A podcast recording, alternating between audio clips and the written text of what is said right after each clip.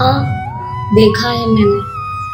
सबको ताज़ी रोटी खिलाकर खुद बासी खाते हुए देखा है मैंने। सबका ख्याल रखते रखते खुद को भूल जाते हुए देखा है मैंने।